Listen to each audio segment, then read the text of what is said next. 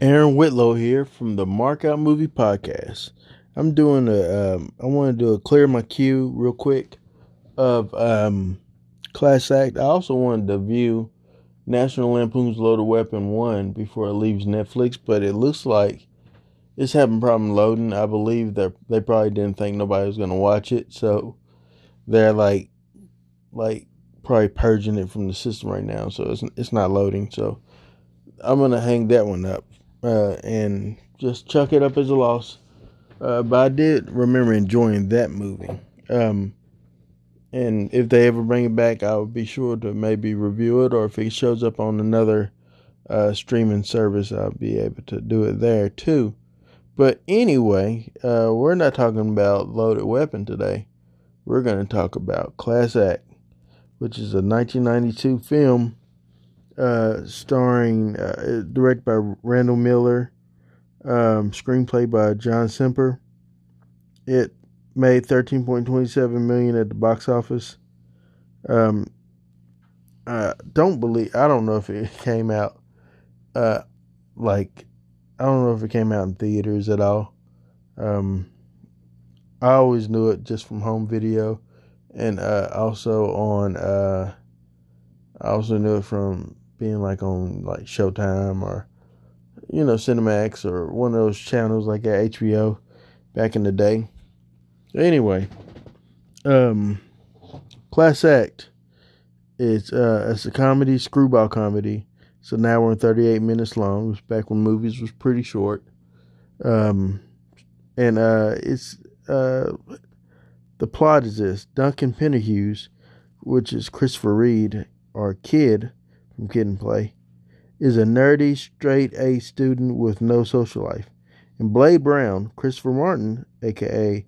Play, is a tough bad boy with grades so low he has little hope from grad- for, of graduating from high school. When a fateful mistake swaps their permanent records and thereby identities, they decide to take advantage. Duncan will raise Blade's grades, and Blade will show Duncan how to be cool. However, they both start to realize that their new lives aren't what they what they expected. So um, this movie was released June fifth, nineteen ninety-two, when I was uh, twelve years old. So yeah, this is an old movie. Um, and let's let me see. Let me get to the cast of this film. Um, so the cast of this movie uh, is Christopher Reid, as I said, Kid from Kid and Play. Christopher Martin, Blade, is uh, or Play from Kid and Play. Uh, Andre Rosie Brown is jail guard. Meshach Taylor is Duncan's dad. Marion Ada Alda is Duncan's mom. Loretta Devine as Blade's mom. Rick Ducommun uh, Ducommun as the parole officer Reichert. Uh, he uh, is also known to be in uh, The Burbs, which is a great movie, eighties gem. Tony Simoes as Doctor Oppenheimer. Jeff Jensen as prison guard, or Scott Jensen. And then other people are in this movie, including Uh, cameo by Pauly Shore is the Weasel, and also before his Pootie Tang, Pootie Tang, and also uh, Rhea Perlman, uh, Danny DeVito's ex-wife. She's also in this um, movie. Uh, before I get into the thick of it, um, I'm gonna play a trailer from the movie. Doctor Oppenheimer, Doctor Martin, from the bottom of my heart, speaking as a third-generation Penderhughes, this is the culmination of a lifelong dream. Go Raging Beavers. Well, well, well, then, Duncan. Halford has the highest admittance standards in the world, so the fact that you had a perfect S A T score, a four point oh grade average, well, as far as we at Halford are concerned, is insufficient. Uh, I beg your pardon? What he means is all of your accomplishments will go for naught if you can't pass a P E course to satisfy your high school graduation requirements. No graduation. No, Halford. Well, now, doctors, we moved because we found a school that grades physical education on a pass-fail basis. That way I wouldn't have to fake asthma anymore. Uh, Duncan was never very athletic. Good. Well, make sure you get your transcripts in on time. By the first. So you see, everything was chilling. Bye, doctor. Until that first day of school. Hello. Bye. Sorry, sir.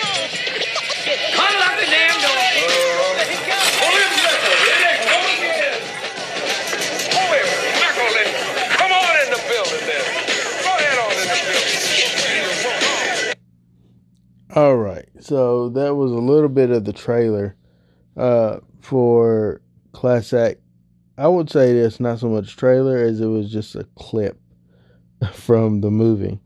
Uh, but yeah, so um, this is spoilers, so I'm going to have to go, go into it. If I'm going to do this, I got to do this for real. Uh, so uh, this movie starts out with, uh, as you heard there, Duncan Penderhues trying to Uh, get into this uh, his school, but he can't because he has uh, never really done anything athletic like P E because of his um he's he's an intellectual and he doesn't he lacks uh you know he lacks you know the skill set to be a physical person, I guess. And so um he's going to this other school that is accept that will accept him, uh, but at, unbeknownst to him, Blade Brown, played by uh, Play, is going to. Uh, he just got uh, got out. He's meeting with his parole officer.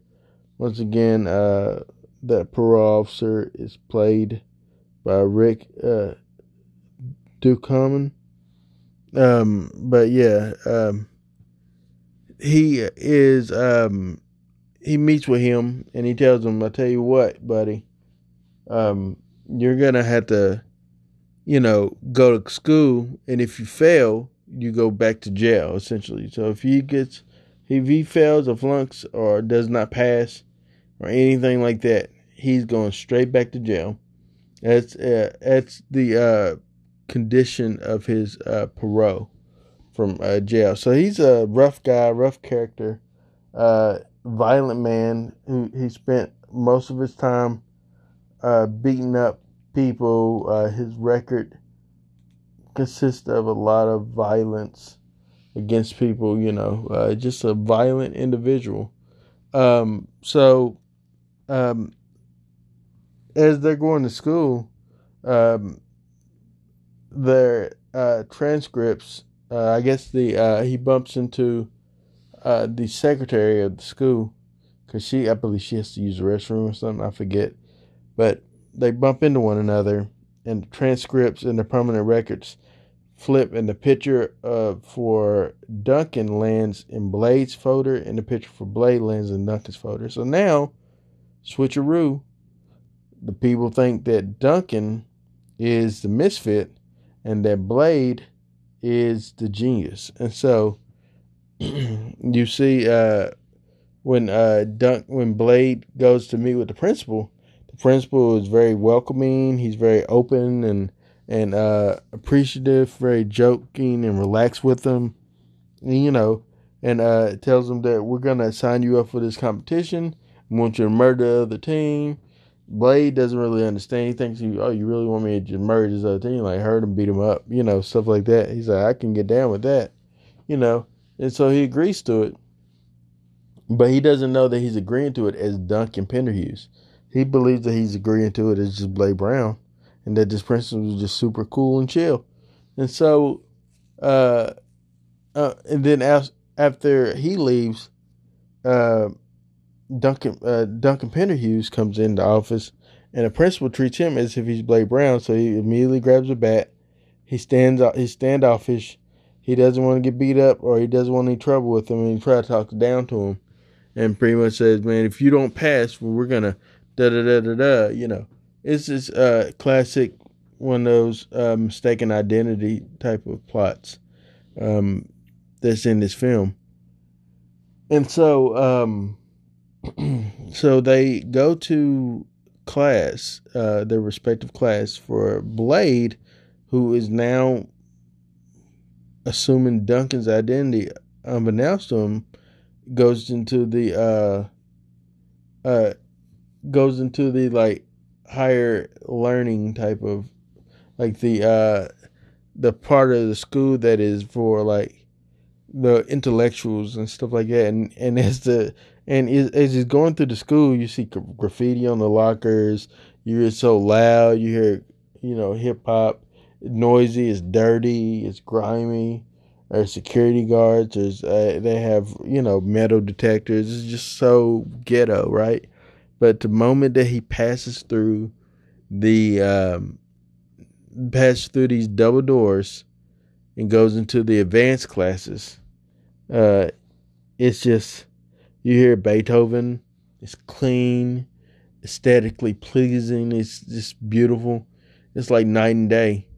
Uh, and so he goes into the school, into the class, and his first teacher is uh, Rhea Perlman, uh, or Rhea Perlman, I'm sorry, uh, from, uh, like I said, she, you might know her from Matilda. You might know her from, uh, obviously, Cheers. Um, uh, she's like, you know, she, I don't see her in much any anything now. She did do a... Uh, essentially a cameo spot on uh, the Goldbergs uh, here like maybe a few months ago with other members of Cheers. But yeah, so it was pretty, it's pretty uh, dope to see her in this. And so uh, she's playing this teacher uh, who uh, ex- actually very flirtatious with uh, th- with this guy, with uh, with Blade. And uh, and also in Blade's classroom is none other than, uh, oh man, let me find her, uh, let me find her name, I apologize, I want to get this right, I think I found her, um, hold up, no, I didn't, hold up, I'm gonna get it, because I don't want to get her wrong. Ellen, played by Karyn Par- uh, Parsons. If you don't know Karyn Parsons, you might know her better Uh, from Fresh Prince of Bel Air, as uh, she played uh, Hillary Banks on Fresh Prince of Bel Air. Um, she also played in uh, uh, The Ladies' Man with uh, you know, uh, what was that guy? You know, I forget. I forget his name. Uh, he he went up to us. Excuse me, true thing. Can I buy, offer you a fish sandwich? Um, but yeah, so. You know, uh, she's in this film, and she's just beautiful. And then uh, the, I guess, the would-be love interest of, the would-be love interest of um, Duncan is a girl named Demita, who's played by Alyssa, uh, Alyssa uh, Rogers. Now, she's only been in, like, two movies. Uh, this one, as far as I can see. She might be in, been in more. Let me click on her profile on IMDb. Uh, so she has been in a little bit more, but not many more. So she's been in Boyz n the Hood, which is where you initially know her as, as Shanice, and Boyz n the Hood, which is nineteen ninety-one. And then a year later, she got uh, the role as Demita in Class Act two thousand. So there's a big gap there. She played Paula in a short film. And then in two thousand thirteen, she played Linda Merritt in another short film. So she hasn't really done a lot. Um, but she never really got to, she never really got to shine. I don't know how she was as an actress outside of, I haven't seen her later stuff, but her characters in both uh, Boyz n the Hood and her character in this film is fairly similar. Uh, so she, I don't know her range. Is funny that she started Boyz n the Hood with Regina Hall, uh, or Regina King, I'm sorry, and uh, and Regina King has gone on to be such a phenomenal actress and big actress. Yeah, I would say she's she's a B-list movie actress, maybe possibly even uh, getting into an A-list with her role in Watchmen. Man, she's uh, she's gonna have to be considered for other major roles because she's. Well, I'll say she's an A-lister because um, she was up for uh, supporting actress in uh, in uh, uh, Beale Street can talk. So, yeah. Um, so, yeah, she's doing her thing, though, for sure. Uh, but anyway, so in this classroom, he finds out that he, you know, uh, essentially he finds out that everybody thinks he's Duncan Penderhughes. And then Duncan Penderhughes finds out that everybody thinks she, he's Blade Brown. And uh, he ends up running into, get uh, he ends up first encountering um, uh, Doug E. Doug, who plays a guy named Popsicle. Now, if you don't know Doug E. Doug, uh, he's been in several different shows um, as little side characters. But mainly, uh, Brandon will remember him as uh, Harlan Griffin from Eight Legged Freaks. He's the uh, he's the guy that was like very paranoid. Uh, was a uh, yeah, I didn't know he was in Shark Tale. Oh, also Cool Runnings. Uh, he's Sanka Kofi in uh, Cool in Cool Running. Uh, but yeah, he's um, he was the guy that was very paranoid in Eight Legged Freaks. But anyway, uh, he's he's a okay comedic actor.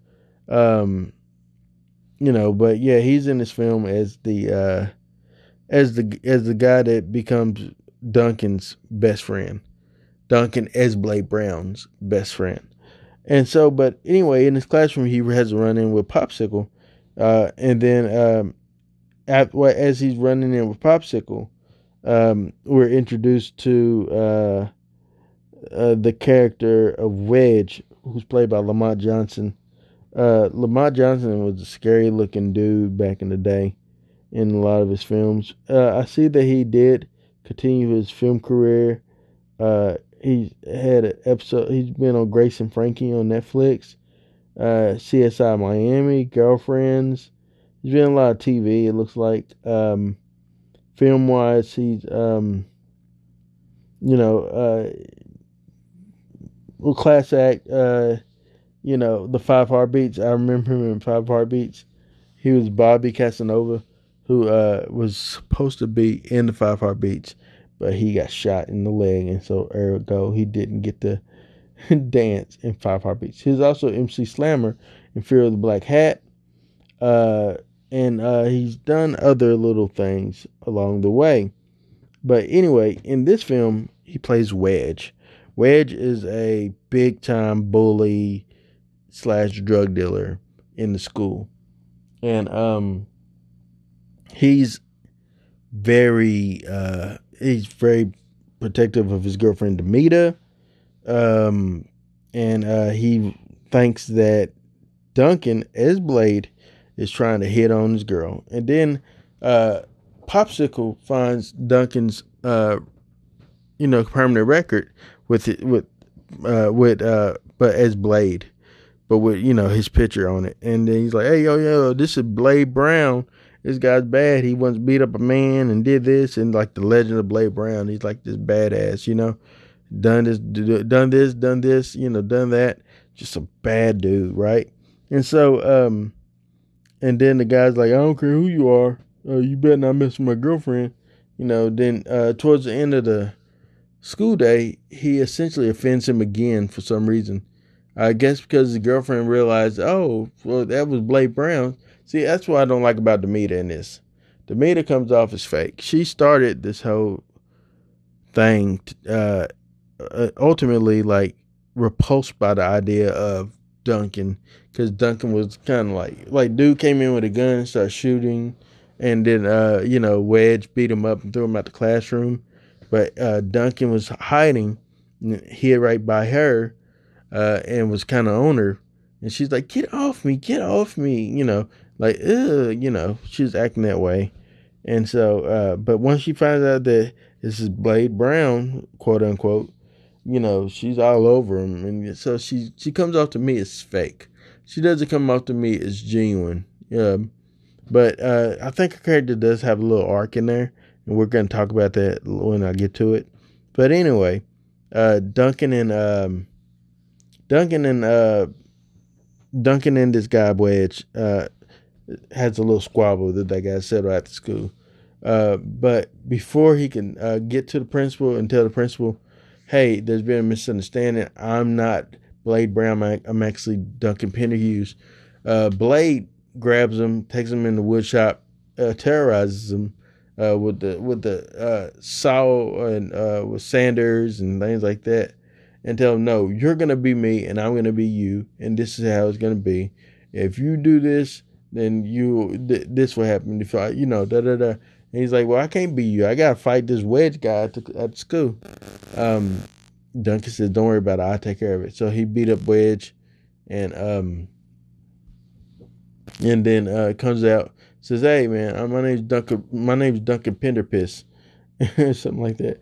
He's like, and uh, and it's that's a running gag in this movie that he's always messing up his last name, Duncan Penderpuss, Duncan Penderblossom. He call him anything. Uh, uh, Penderpants. Uh, uh, he calls me anything except for Penderhughes. Uh, but uh, he, anyway, he comes out and announces to the whole student body essentially, "Yo, Wedge ran because he is a little punk." So I guess Blade Brown really is a badass, you know.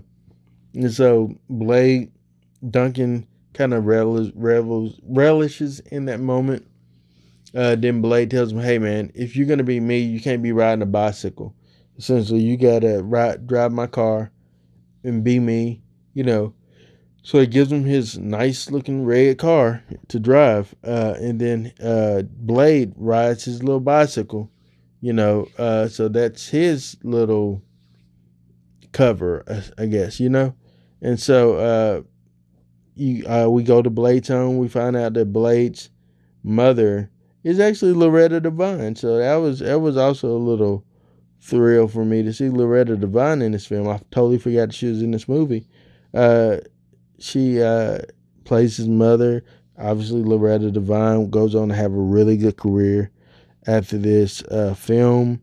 Uh, a lot of them is like uh, Waiting to Exhale. Uh, a lot of them is, you know, she's in Crash. Um. She's in a lot of stuff. She plays a lot of the mother characters. I think she's a little typecast at this point, though. Uh, but she uh, she is a tremendous actress, and uh, and uh, she has dynamic range as well in films. But uh, but sadly, you don't get to see a lot of that because, you know, people like to typecast people as one thing. If they see them and know them as one thing, they like to typecast them as that one thing. Um, but anyway, you find out that Loretta his, is Blade's mom, and he's like, she's like, boy, don't get in trouble, or you're gonna get, or you're gonna go to jail. Uh, just stay in the books and do what you're supposed to do, you know. And then uh, Duncan goes to his home, and his parents ask him, has he, uh, you know, it's di- totally different, you know, s- scenario. Uh, you don't see uh, Blade and his mom eating dinner together.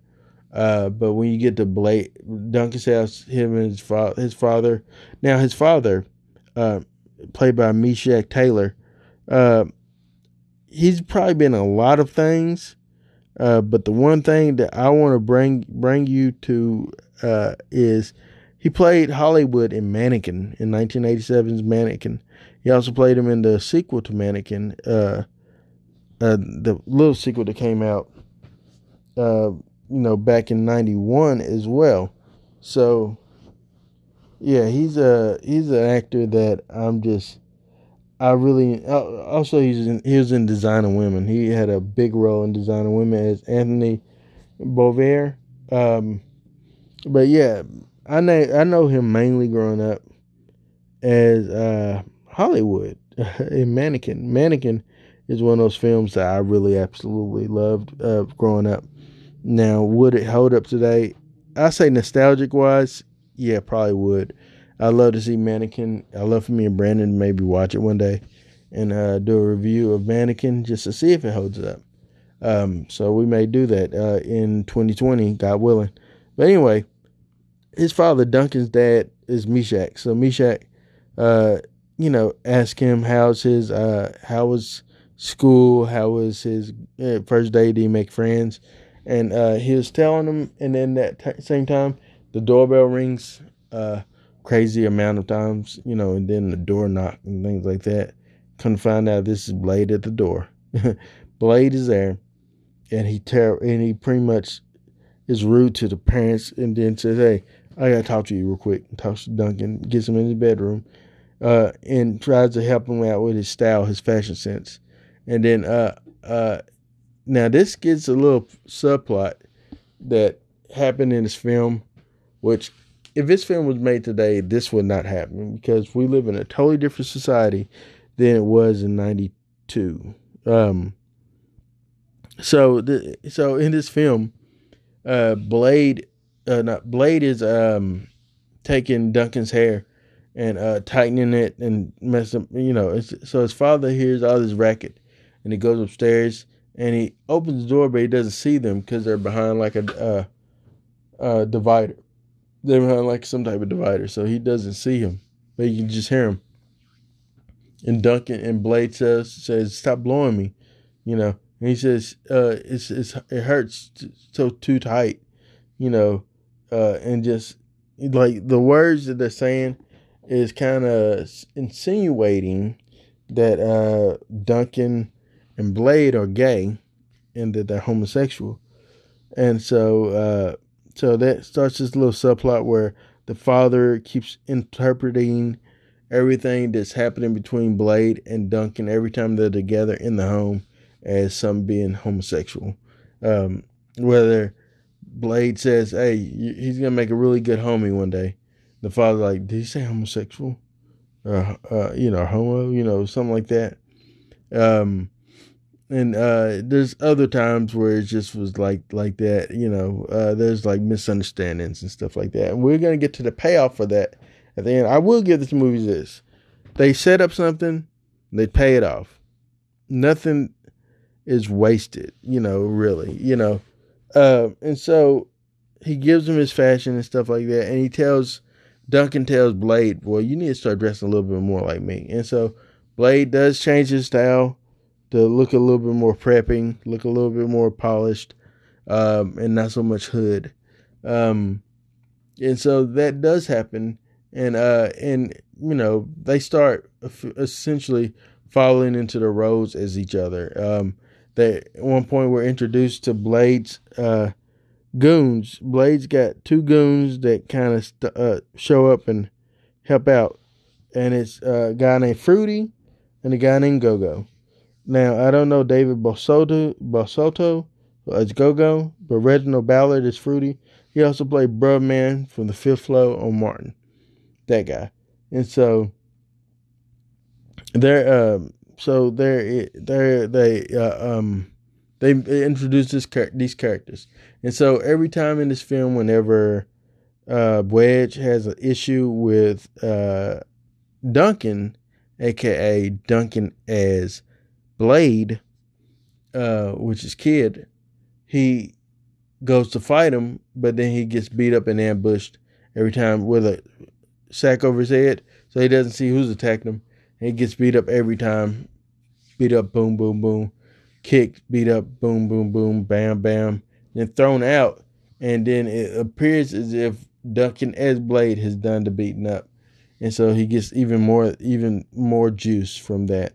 Um, and so, um, but at the same time, you know, obviously Blade is starting to want, want to get a little bit really uh, intellectual a little bit, because uh, he's spun by uh, Hillary Banks. uh, uh, her name in this is, I want to say, did I say Emma? Ellen. Ellen. Uh, so he's kind of spun spun on by her to become a little bit more intellectual. But then she's really digging him. And then uh, when I mentioned there's a little change in the character of Demeter, this is what I mean. Um. Uh, Kid, or in this movie, uh, Duncan as Blade asks her, um, essentially question that no other man has really asked, because every other man has just been trying to get in their pants and do this or do that, you know, things like that. He asked her, uh, what, you know, what do you want to do in life or something like that. He like he he wants to know more about her, not so much just get to get inside of her pants. And so uh, that kind of makes her say, "Oh, well, you're different from other guys." Um, And so she really starts really digging him, not just as Blade, but as him as an individual. Um, and, uh, you know, and uh, they they they both kind of have that little thing going on like that between uh, Blade as Duncan as well. He has that little moment of, of being more than just the thug or being more than just a nerd, you know. Um, but anyway, unbeknownst to these two guys, Wedge's brother, uh, cousin, uh, Wedge's cousin, cousin who's in this movie's name is Mink, Thomas Michael Ford, also known as Tommy, on Martin. If you ever watch Martin, you know, you always talk about Tommy ain't got no job. That's what I'm talking about. That's Tommy. Tommy's in this movie. Tommy's also in Harlem Nights. Um, he's the reason for uh, Arsenio Hall uh, cry and gun rampage in that movie. Uh, so that's why he goes on, on that little gun rampage, because of the uh, of, of what happened to him in Harlem Nights. Anyway, uh, so Mink essentially says, well, I'll tell you what, you know, it's time for me to handle this situation, because uh, Wedge is going to get shot by him. But uh, but he's like, no, I'm going to go ahead and, uh, he said, but before he can shoot Wedge, uh, Wedge says, no, no, no. Well, it's not me. It's really uh, this Blade character, man. He's coming in on your territory, stealing your property. He's, he's uh, getting these people to want to buy from him and not you. And so he's like doing this false thing, saying that Blade essentially is uh, messing up his money, which in a way Duncan is, because he tells people you shouldn't do drugs, you know. Uh, well, during this, after he uh, tells uh, Popsicle not he shouldn't be doing drugs, because Popsicle, uh, the last beat up that he, that a Wedge got is because Duncan interfered in between. Uh, Wedge trying to beat up Popsicle, uh, because Popsicle was, uh, I guess, he used he got some drugs from him, didn't pay, and um, and so he took up for him, uh, a la having Go-Go and Fruity do the beating up, you know, and um, and so he's running in and he's talking to, uh, he's talking to Blade about this in the hallway, and who shows up? But none other than Pauly freaking Shore. And I totally forgot Pauly Shore was in this movie. Totally forgot Pauly Shore was in this bloody movie, man.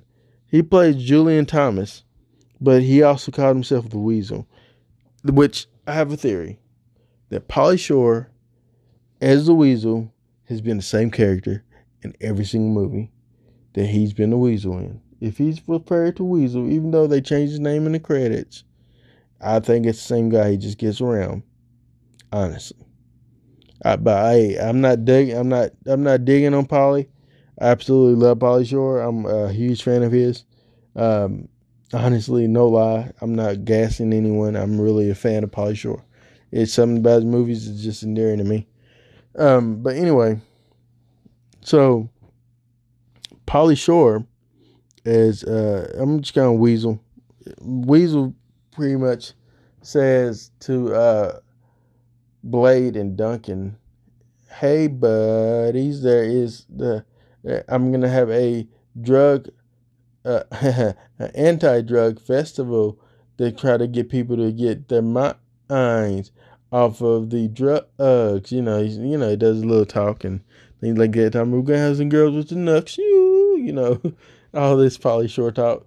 And essentially, he talks him into performing, showing up and performing at this drug anti-drug rally. So they show up and they do perform at the anti-drug rally.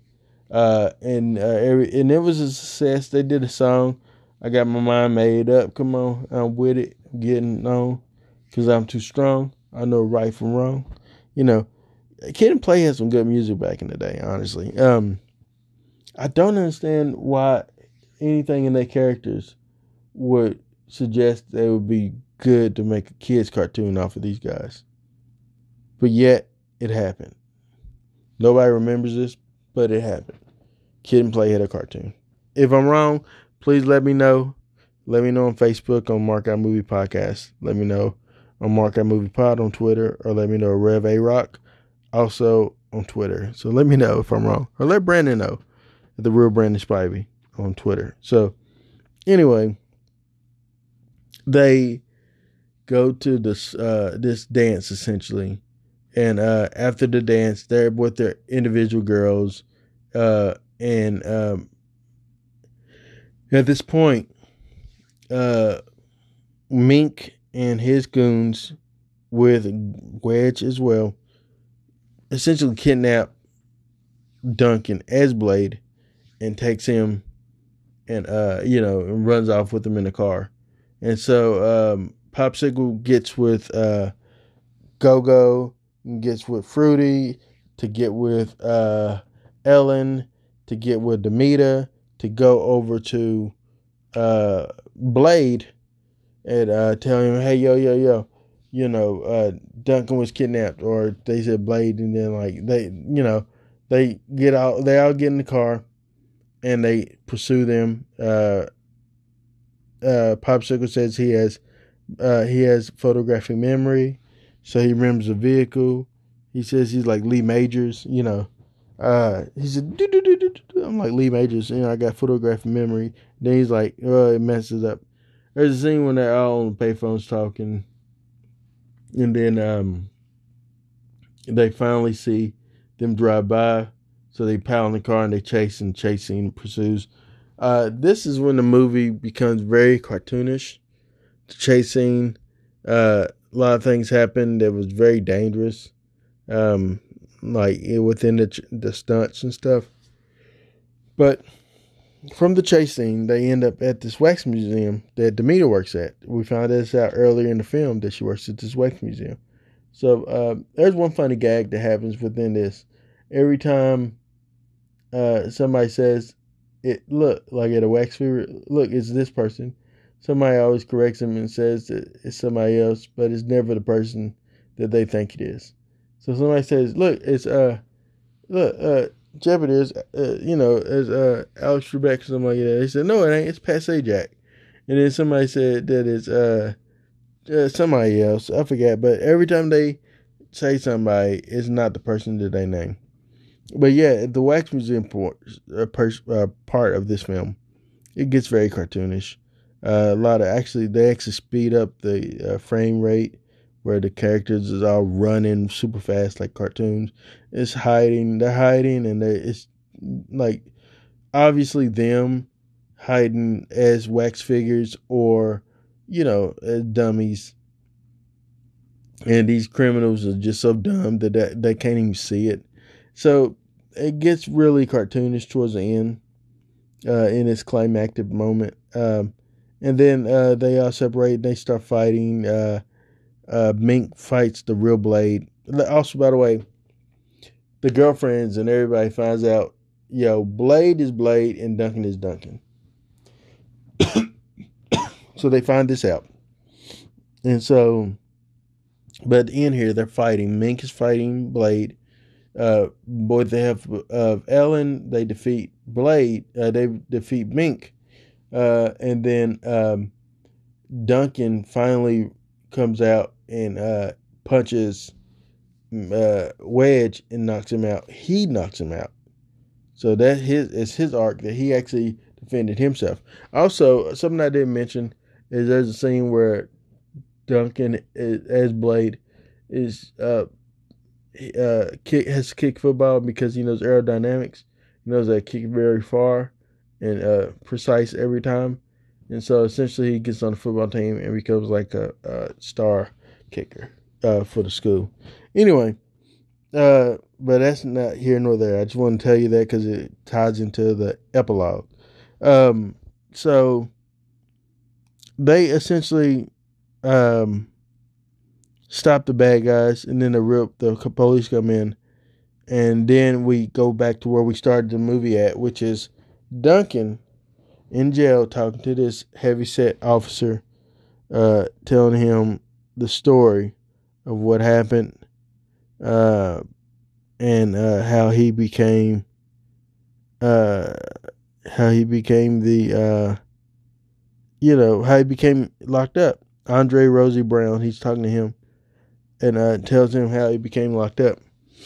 And so that's what, that's pretty much it. And then at the end, they're all let go. Uh, they all become friends. They all realize that if it hadn't been for none of this, I wouldn't have grown as a person. I wouldn't have grown as a person. Uh, then they have this uh, this uh, knowledge bowl, essentially. And uh, the winner of the knowledge bowl gets a trip to, for two to Hawaii. Plus, the school gets the new hard, uh, hardwood floors for the gym. So uh, this school wants to really win. And so uh, Duncan is killing it with the questions. He's answering this, answering this, answering this. But then the girls from the uh, Catholic school, they answer. And, um, you know, a question. And, you know, they, they but then it's tied. And it goes down to the last question. The question t- ties into a situation, a comment that happened earlier between Blade uh, or Blade as Duncan and Ellen as they're studying uh, for his dissertation uh, because they're studying Shakespeare. And she mentions how Shakespeare is, uh, talked about sex all the time, that the word to die in Shakespeare is referring to having an orgasm. And so Uh, the question happened to be for the lightning round or for the, the tiebreaker is, what does Shakespeare mean when he uses the word to die in his uh, in his uh, sonnets or in his poetry or in his writings? And so uh, he says to pop a, I mean, to, it means to have a sexual orgasm. And he wins and the school wins. And so he gets the grade, he gets the girl, uh, and Duncan gets the grade, and he also gets the scholarship, and he uh, goes, uh, one goes on to be a really smart uh, student, you know, which is Blade. He goes on to be a smart student, and then uh, invent something, I believe. And then in the epilogue, you find out that Duncan goes on to be, like, get a scholarship for sports. Uh, because of his kicking, you know, uh, not only his intellect, but his kicking, you know. And so the end of the story is that you can, you know, you just might need to be nudged in the right direction in order to successfully meet your potential. All right, now to my rating for this film. First, I'm going to Do it, does it hold up? There is elements of this film that was still funny, that I remembered, uh, nostalgic-wise, you know, but it doesn't hold up a lot of reasons. A lot of the music is, is outdated. A lot of fashion is clearly outdated. A lot of the, uh, the uh, people in it, obviously, is, some has passed away now. Uh, in a lot of situations, like I said, with the whole homosexual thing, it wouldn't fly today in today's society. Like, there's no way that they would make that like a subplot in a film at all. Not, not humorously, they wouldn't do that. Um, and so I would say that no, it doesn't hold up, but does it hold up for me to be entertained by it and enjoy it? Yes, it does. Um, now does, uh, what's my rating for this film? I'm going to give this movie uh, three point five markout out of uh, three point five markouts out of five. Um, it's a movie that's not perfect. It's very flawed. Some stuff is like is uh, just just downright bad, uh, but it is still enjoyable. Uh, it's still it's still enjoyable. Uh, I loved a lot of the callbacks and lines that I remember. Um, Uh, the Kid and Play had three movies, essentially. Uh, four. Maybe four. Maybe four. Three or four movies. They had House Party, House Party two. I want to say House Party three. Uh, maybe even House Party four. I don't remember. But I know they had this, too. Class Act. And this is their time branching off from being Kid and Play from House Party to being a different character of Duncan Penderhughes and Blade Brown in this movie. Um, now Kid has been on, he's went on to be in other things. Uh, he had a, like a cameo in uh, the Temptations uh, biopic film. Uh, uh, and then uh, Chris Martin, he's now, I believe, is a pastor. Uh, but they still perform together. They're still friends, so that's good to hear. Um, but, yeah, this film is still good, man. It's still a good movie that I really enjoy. Uh, not a lot of people have seen it. And sadly, it's leaving Netflix, so a lot of people won't have a chance to see it. Um, but if you do find a chance to see Class Act, I would suggest you watch it. I do suggest you watch The First House Party as well as a companion piece. You know, they're not related. I suggest you watch those. But I enjoyed the movie. I thought that it was fun. I thought it was entertaining. And um, I really...